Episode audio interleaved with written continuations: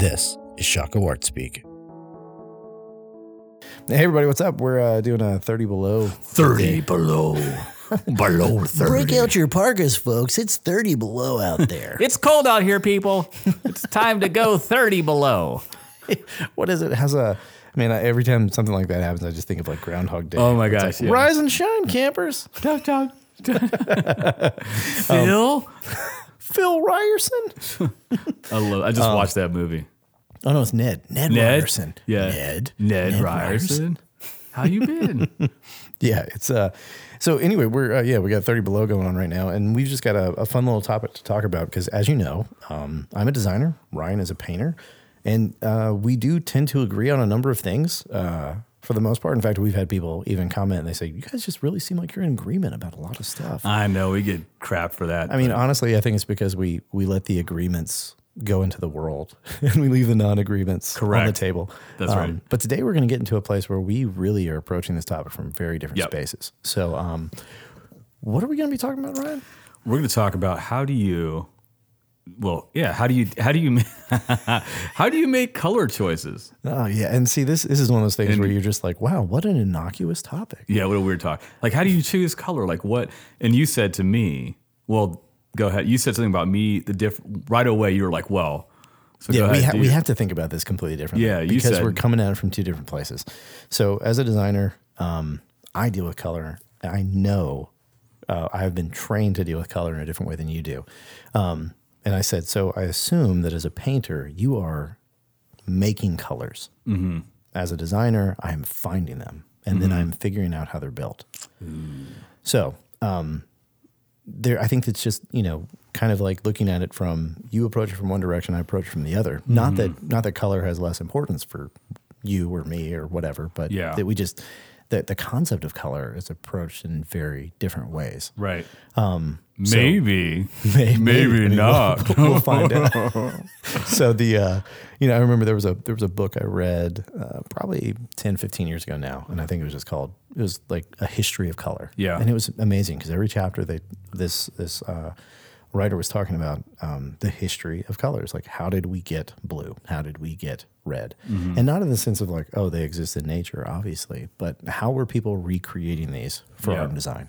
Yep. You know, so there, you know, everybody's kind of heard the anecdotal stories about things like Chartres Blue, and it's very specific, and then like Lamplight Black and things like that. Um, you know, that these are things that were made from the spaces. They were actually built at one point. They were made. Well, I taught a design course one time, and um, what we did is we uh, started the course off by making prints, but we made prints by making the paper and making the inks. So they had to do the prints, but everything had to be handmade. Mainly because I had kind of understood through my design practice that I think a lot of us lose track of the fact that we make colors. They're just not a part of a digital picker on the side of, of a design Yeah, program yeah, that we're yeah. using, but that we actually can build them and make them extremely specific to our work. Um, but for me, most of the time I just go, oh, okay, there's this. And maybe I toy with the build a little bit, right? I'm like, oh, there's needs, needs to be a little bit more cyan in this or too much black or whatever it is. But for the most part, I'm just picking the color. But Right. um, But that, how does that, can't be the case for everybody. Yeah. So when you're picking the color, what else is at play though? In a in just in in a scenario because it feels like it's.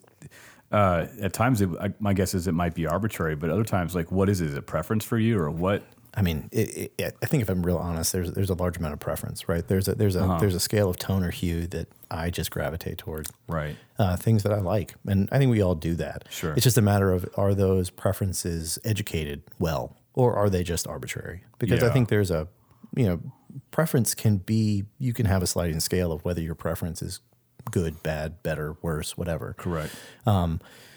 Where I think that my choices in color earlier in my career were probably not as, uh, they were still preferential, but they were not as like well educated preferential. Um, so I think that it, what it comes about as is there some basic kind of, uh, if, if we just rely on the basic color theory that we kind of started off with, maybe in like elementary or high school art class, where, you know, green points to these sort of things and red has these sort of things. So there's like physiological aspects of color and what they do to us, how they affect us, what they make us feel, what it makes our bodies kind of do in terms of like systems in our body and whatnot, and how they affect us. Mm-hmm. There's kind of I think I think maybe you put like five or ten percent into that sort of thought. Mm-hmm. But the rest of it becomes relational. So I don't I don't often consider a color.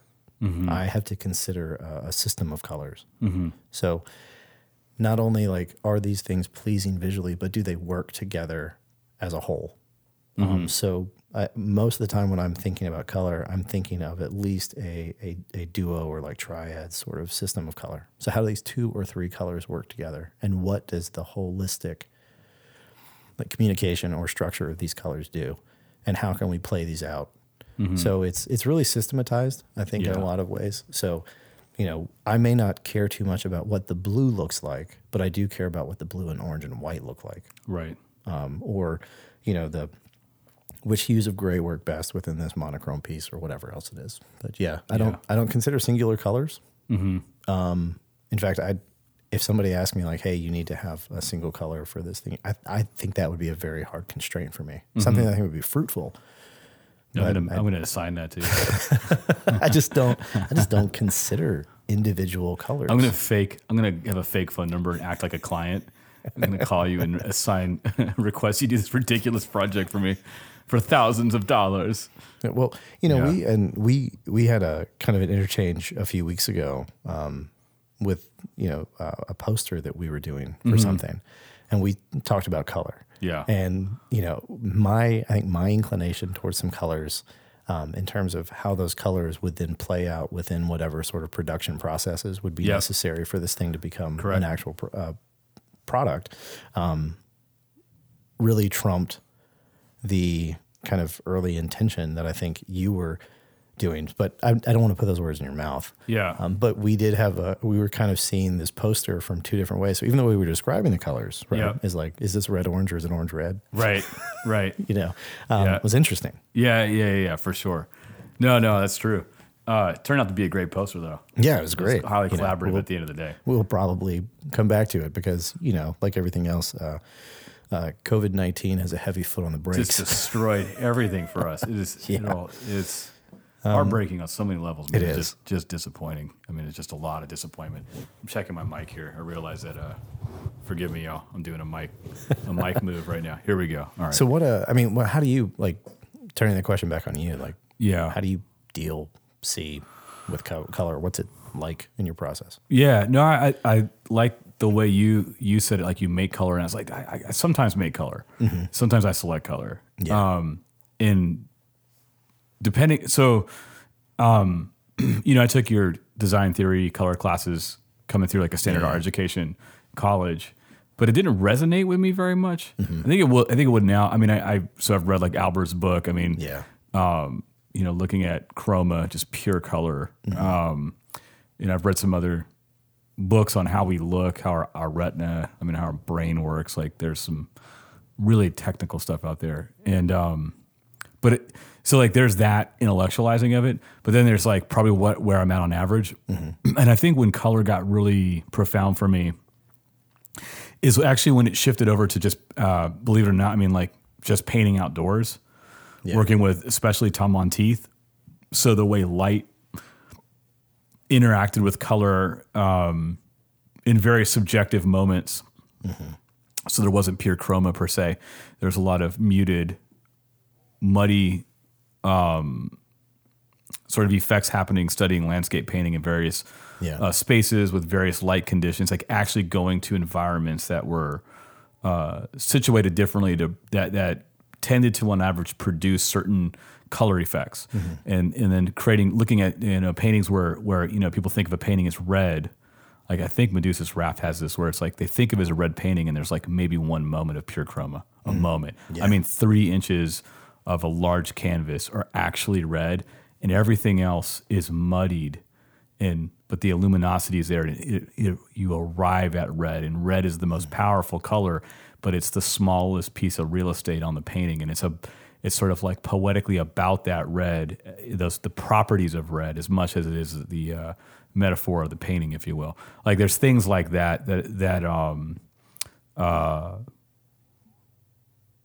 became really interesting to me and then seeing that in nature like realizing that like you know you look at green grass and people go to paint grass but if you're really looking you know you're using pur- purple and red and you know, or you know, painting skies.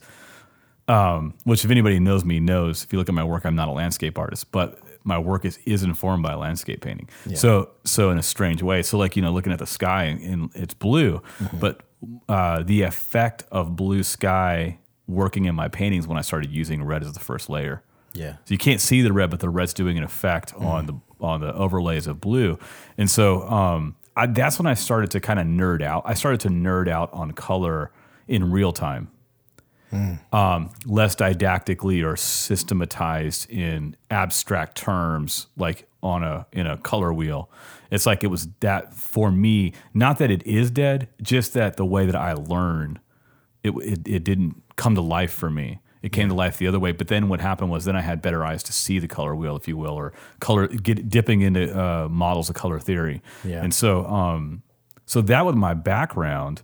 You know, I make very sometimes pure color paintings where I mix to a really clean color, um, and it's intuitive, and it's partly felt. It's partly um, fixation. Like I get moods you know, so I was doing one painting as sort of a moody, quieter painting, and then I made a second painting and I sent it to somebody and said, "Hey, that painting's really loud." And it's funny that they were translating in, in terms of volume and sound, and I was like, "That's actually accurate because I was keyed up, and I wanted something a little more keyed up, a little more uh, plastic, if you will." And so there's a tends to be a total mood. I tend to think a dominant a, in triadic terms with a with a dominant a leading color, Yeah. a lead singer, if you will, and um, but also like I, I mean, and I've had people tell me that you know this is the easy way out, whatever. Um, but two of my all-time favorite painters, Philip Guston and Albert Oehlen, both had heavy black and white periods. They just painted in black and white, and then like Philip Guston moved to black and white pink. Yeah. So so it was a mo- and it was like tied to me. It's tied back into that historical idea of painting, where it's like the red painting, but there's only really this much red, you know, 2 inches. So the meaningfulness of color um, is slowly living inside um, one body of my work that is has these black and white interiors. And then I have the more sort of simplified box paintings that um, are pure color. And so somewhere between those two, um, I'm able to kind of like get it out and, and feel all right about it. But um, I get color impressions in my mind. I kind of see the painting about 40 to 60% done in my mind.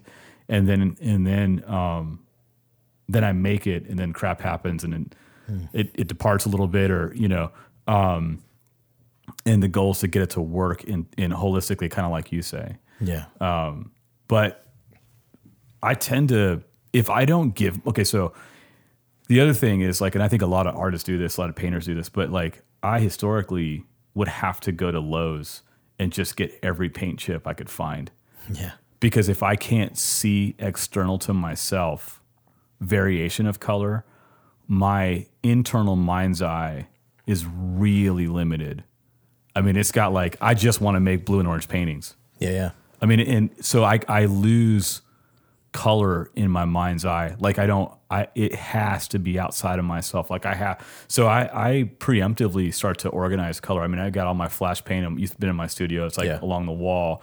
I have to see it to because if I can see it, I desire it, mm-hmm. and I can purpose it. But if I can't see it, what my core wants to do is a very limited thing. I mean, I just make orange paintings my whole life. Most people don't want an orange painting. Yeah. Yeah. You can only, you know, Yves Klein did his blue paintings. You can only do it for so long.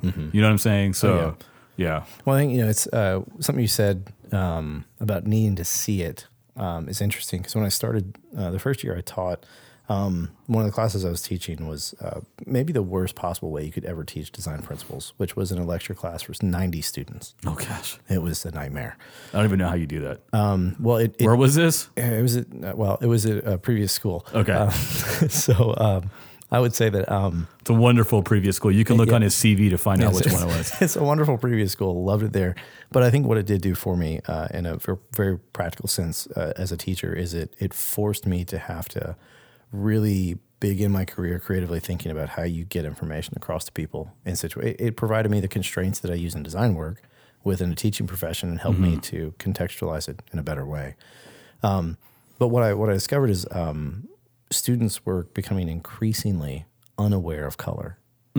And And so what I mean by that is uh, they they were they were not understanding the things that were mitigating their understanding of what color actually was, because there was a difference between seeing color and experiencing color.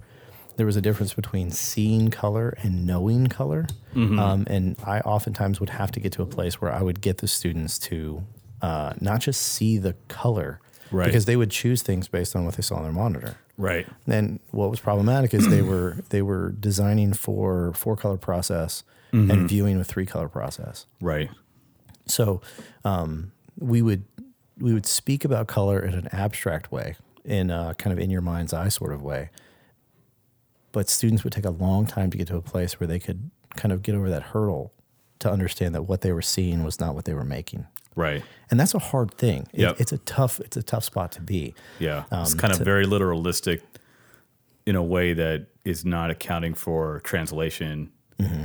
Yeah, there's a finesse in translating. There is because I mean, if you're if you're doing some RGB colors and you're taking them to CMYK and you, I don't know how many students in the first couple projects people would turn in, there would be a note that would say, "This looked better on my computer. It looks real like muddy and nasty now." And it's Yeah. like, yeah, because the colors you made were actually this bad.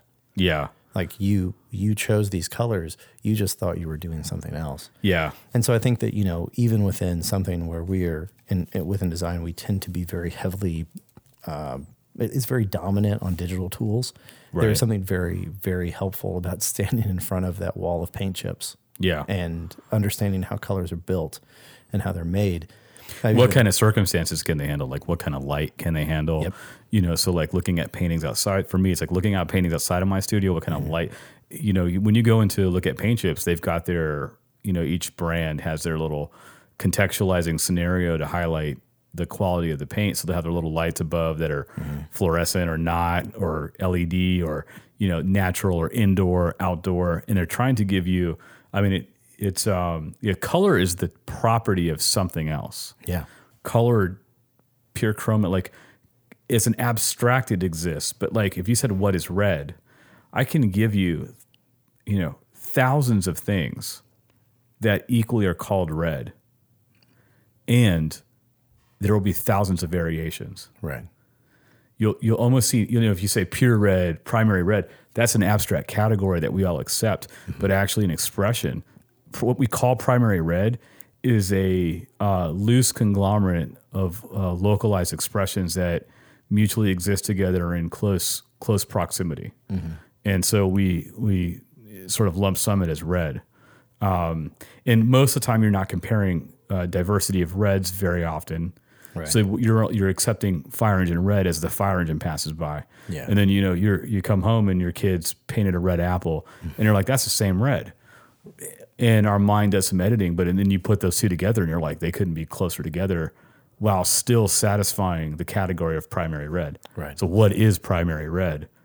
Who knows? right, I mean, you know what I mean? I mean, I think our models that, you know, I think our models for color theory, I think there's a lot of weird room in color theory. And I'm sure in 3D modeling and virtual reality, I, I, think that's probably the frontier for better understanding color because color is the property of something. Mm-hmm. Like green is what an avocado is on the inside, it's the property of avocado. It doesn't exist independent from avocado. Mm-hmm. Green doesn't exist independent from the ink that produced the green Yeah. that you see printed on the page. It doesn't exist independent from being a property of that which is that which is whatever that is is. The, Yeah. the dye made it yellow, right? So it was the property of dye. It isn't uh, uh, independent from dye, and so then physical physicality facilitates our experience and understanding of color. But we isolate color into color theory, but we forget to bring color theory back down into its proper understanding in physical reality, which is a property of, of, of something else. And this is why when when I taught color theory um, in that gigantic class, I would always start out with um, physiology. Mm-hmm. And so students were like, they'd pop into this class, and I'd have a diagram of an eyeball up on the you know gigantic screen or whatever, and they're like, "What what are we doing here?" I'm like, "We're talking about color," and they're like, "But that's an eyeball." Yeah. And I was like, "Yeah, okay. So uh, take your eyes out and tell me about color." Yeah, tell me about it. Yeah, You know, yeah. like, yeah, let's get Tell me how red feels when you're yeah. touching with your hand. Oh, this, this red feels flat Yeah. like the paper. or something. All of a sudden, you're talking about hot and cold. yeah and so uh, you know we would talk start talking about that um, because it was like you know there is something um, about this that is highly dependent upon uh, the physiology of your body right, Right. And I've, I've got some good friends uh, some of them artists who uh, you know have different types of color blindness right and and it doesn't it doesn't change how I see colors but it definitely changes the way that they deal with color or make decisions right the Yeah. decision is different because there's a dependence on certain things to make that color like matter or make sense yeah. and so, you know, and we, and we know this from a cultural standpoint. There are certain colors that in our culture are, are, are very happy and, and, and good. But if Yeah. you were to use them in the same situation in other cultures, they, they could mean the exact opposite. Totally, yeah. Colors are loaded. I mean, red's got to be the most polarizing, loaded color in, in history. Oh yeah, I mean it's always it's the fight or flight, right? Yeah. It's the love or hate. That's right. I mean, it's a it's astonishing. It, it's the uh, you know it's the color for the St. Louis Cardinals, but it's also like a central color for um, you know universities. Mm-hmm. But it's also like the central color for like Nazi Germany. Yeah, Right, like but it's every also- every cartoon Satan thing you've Yeah, ever seen. yeah, yeah, yeah. Is a It's- red guy with a pitchfork. It's the color of apples. It's the color. It's it's a crazy. It's it's indifferent to the way it's used. Yeah, and then we charge it with a significant meaning. It's it's every, you know, I'm being hyperbolic here, but it's every freshman coming into college that I've worked with. Their first impulse is to use red in making an installation, or or Yeah. you know, and it's it's always like, oh, because I want there to this to signify death or life. Yeah. And so I remember telling a student once when I first got to VCU, like, try to make me feel the way you think the red's gonna make me feel while while using another color like blue. And they're like, mm-hmm. what? I was like, make blue affect me the same way you think red's going to with regards to death. And they made a much better installation actually, and it worked. They did it. They we they had yeah it's critiques, probably a higher consideration of yeah, color. and it, and the work felt sing, like more singular and less generic. Yeah. and I love the color red. I mean, I you know I've used it. I'll, I'll probably use it this week.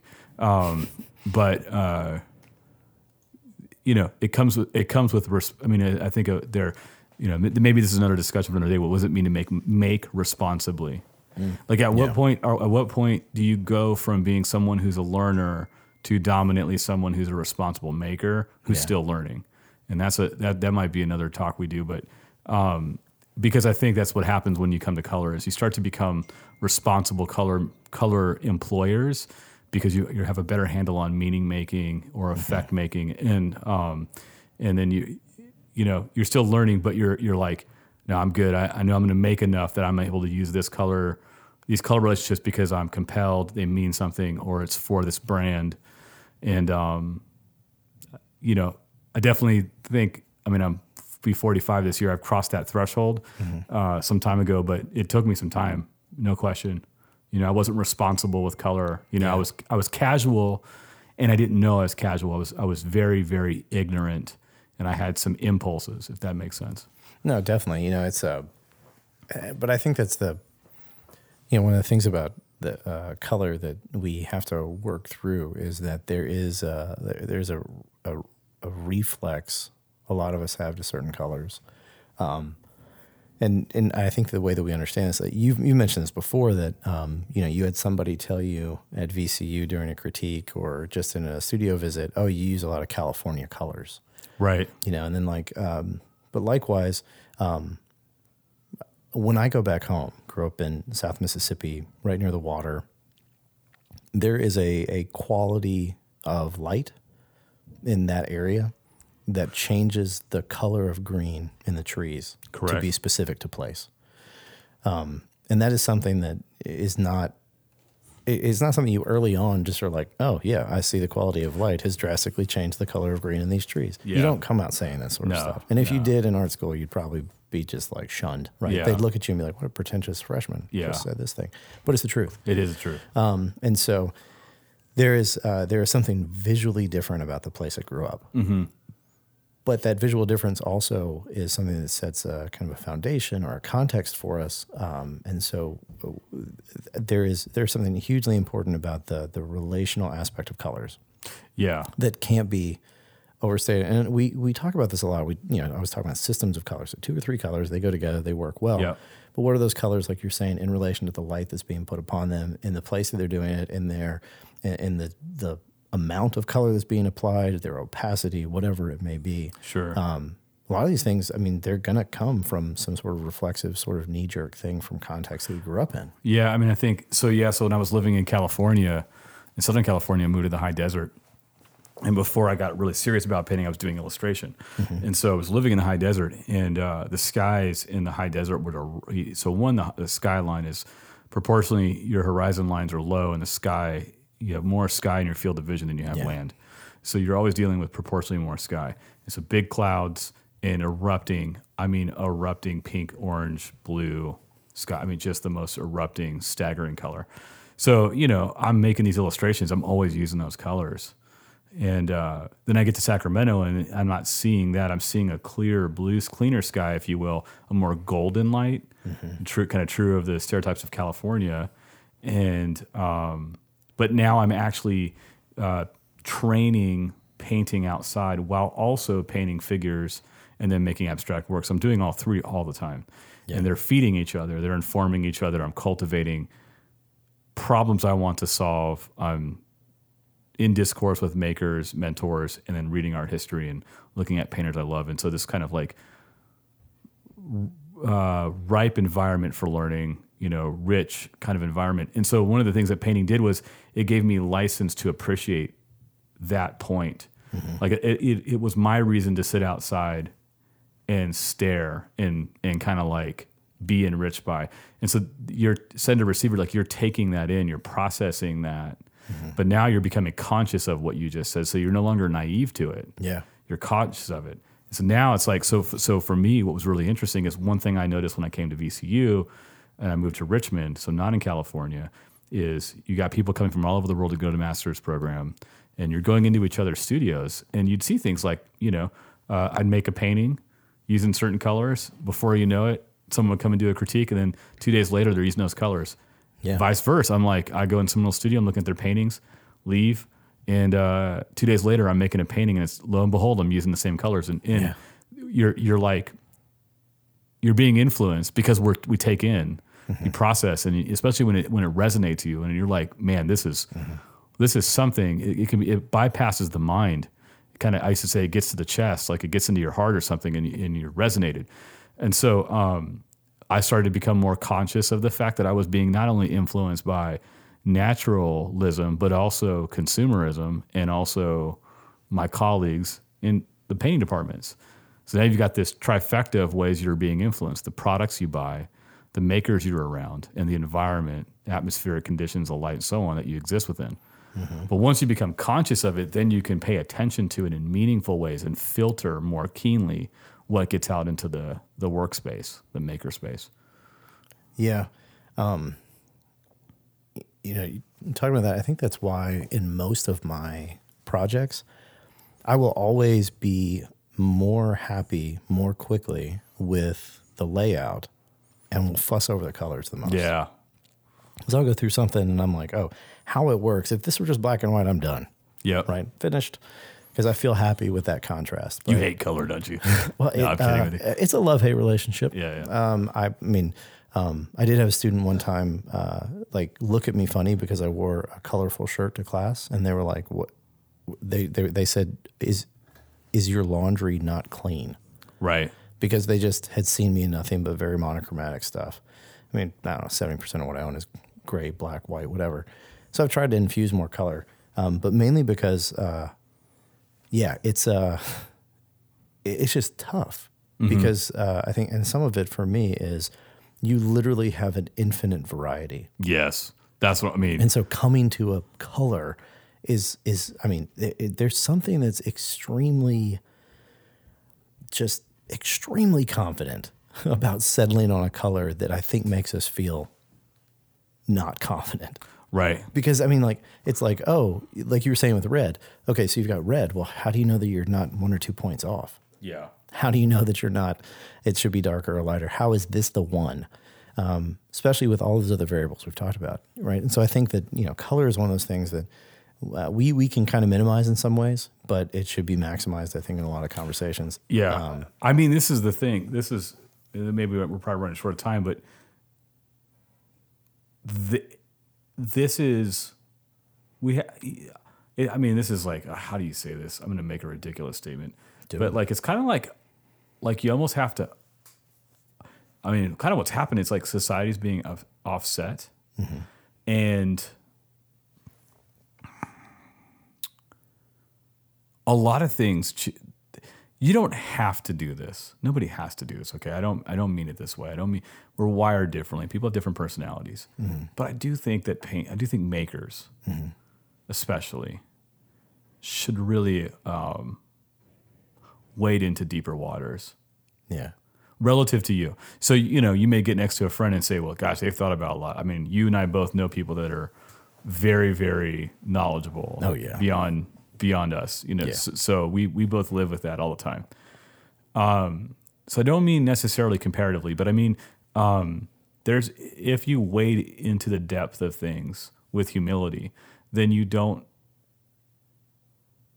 have as much temptation to possess it and therefore truncate what it is for someone else and set arbitrary standards that stunt or dumb down Yeah. something, including color. And so what I mean is society can get so caught up in our our pacing that we don't afford ourselves the time to dig.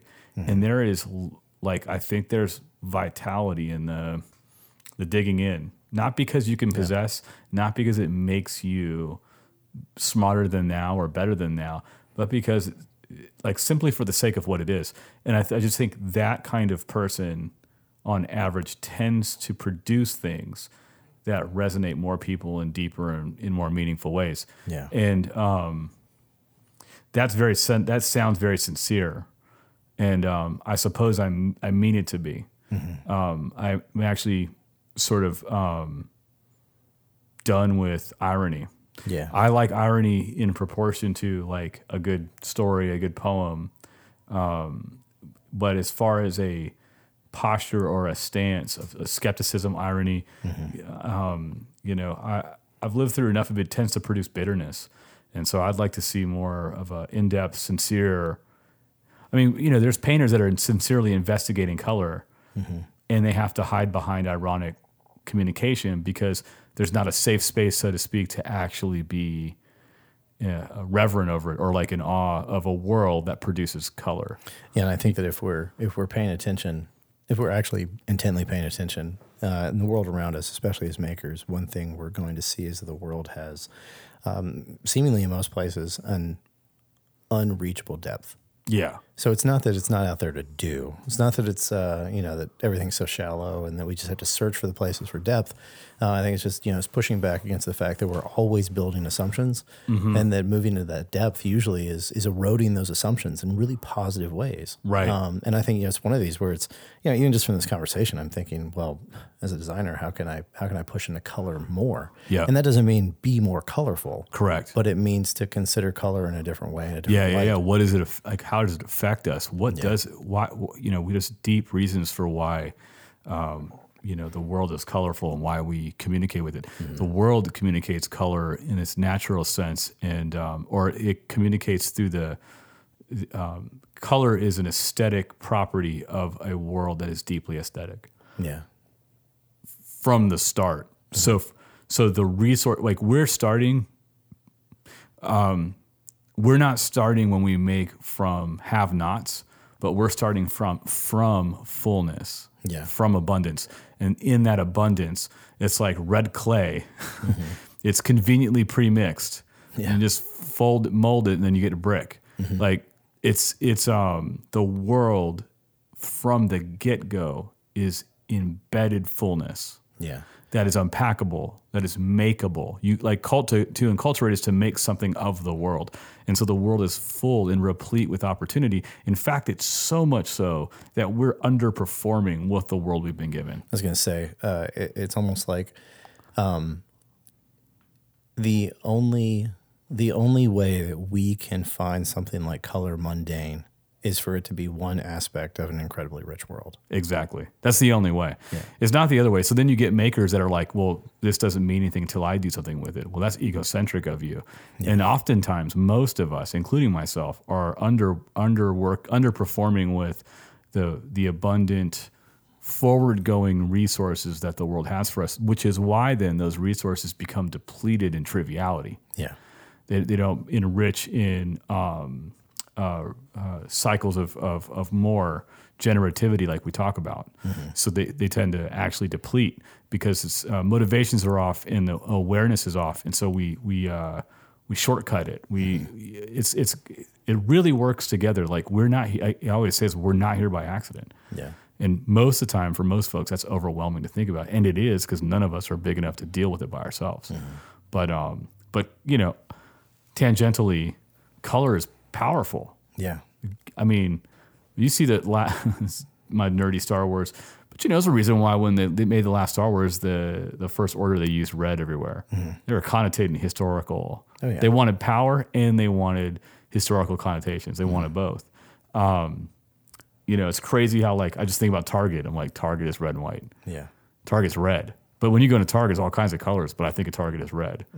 Um, Kmart was mint green and red. I, I'm pretty sure I made a couple Kmart paintings um, without knowing it. I got one. As a matter of fact, I, I now know why I've made a certain painting, a certain color scheme. It's because of for years seeing the mint green, the Kmart green, blue, and red is just gets in your psyche. It's formed into a letter formations with backlit lighting and these signs that are hitting your eye on average when you drive down the street as a little kid. Yeah. You know, it's interesting, man. I mean, so so that's why I said maybe for later we can talk about responsible making, because I really believe, setting the stage for another talk, that artists are not neutral. Making is not neutral, and w- I'm gonna put myself on the line and say that uh, um, because effects affect in specified ways, they you know um, uh, the symbolic objectification of of me of some sense of meaning f- through the means of what's been made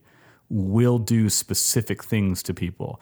And if it gains power it will shape people. So it is not neutral. You can't you can't have it one way and not the other. You can't say it's powerful but not take responsibility for what it does. Yeah. that's what we do. And so um, that's another reason for me why we have to think about these things. Not to be afraid of it but to to steward it well to wield it well uh, so that it actually has um, what I would, what you and I would agree with is generative or flourishing possibilities that um, push against or mitigate things that are dehumanizing Yeah. that's a big discussion It is. Yeah. But, you know, I think it's a fantastic way to kind of put a bow on everything. put So- a bow on it I would guess, you know, at the end of the day, we don't necessarily disagree about this, um, but we just uh, through, shocking through practice we come about it in very different ways. Yeah, ways. no, I think it's more, and certainly maybe we'll revisit this one because I think, I mean, more than anything, you got my you got my wheels turning a little bit. Now Yeah, I'm, I I'm all like- hyped up now. Just you talking, I've got at least four or five projects I want to assign some students. So Yeah. as soon as we get out of this quarantine, Yep, it's go time. brand new syllabus for some class. Hundred percent, hundred percent. Did we make it under thirty? or Are we over? No, we didn't make it under.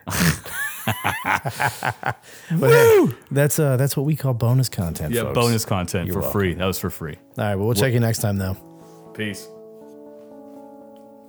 You've been listening to Shockoe Art Speak, a production of Shockoe Art Space. We are an independent, nonprofit art gallery in Richmond, Virginia. We can be found online at shockoeartspace.com and in real life in historic Shockoe Bottom.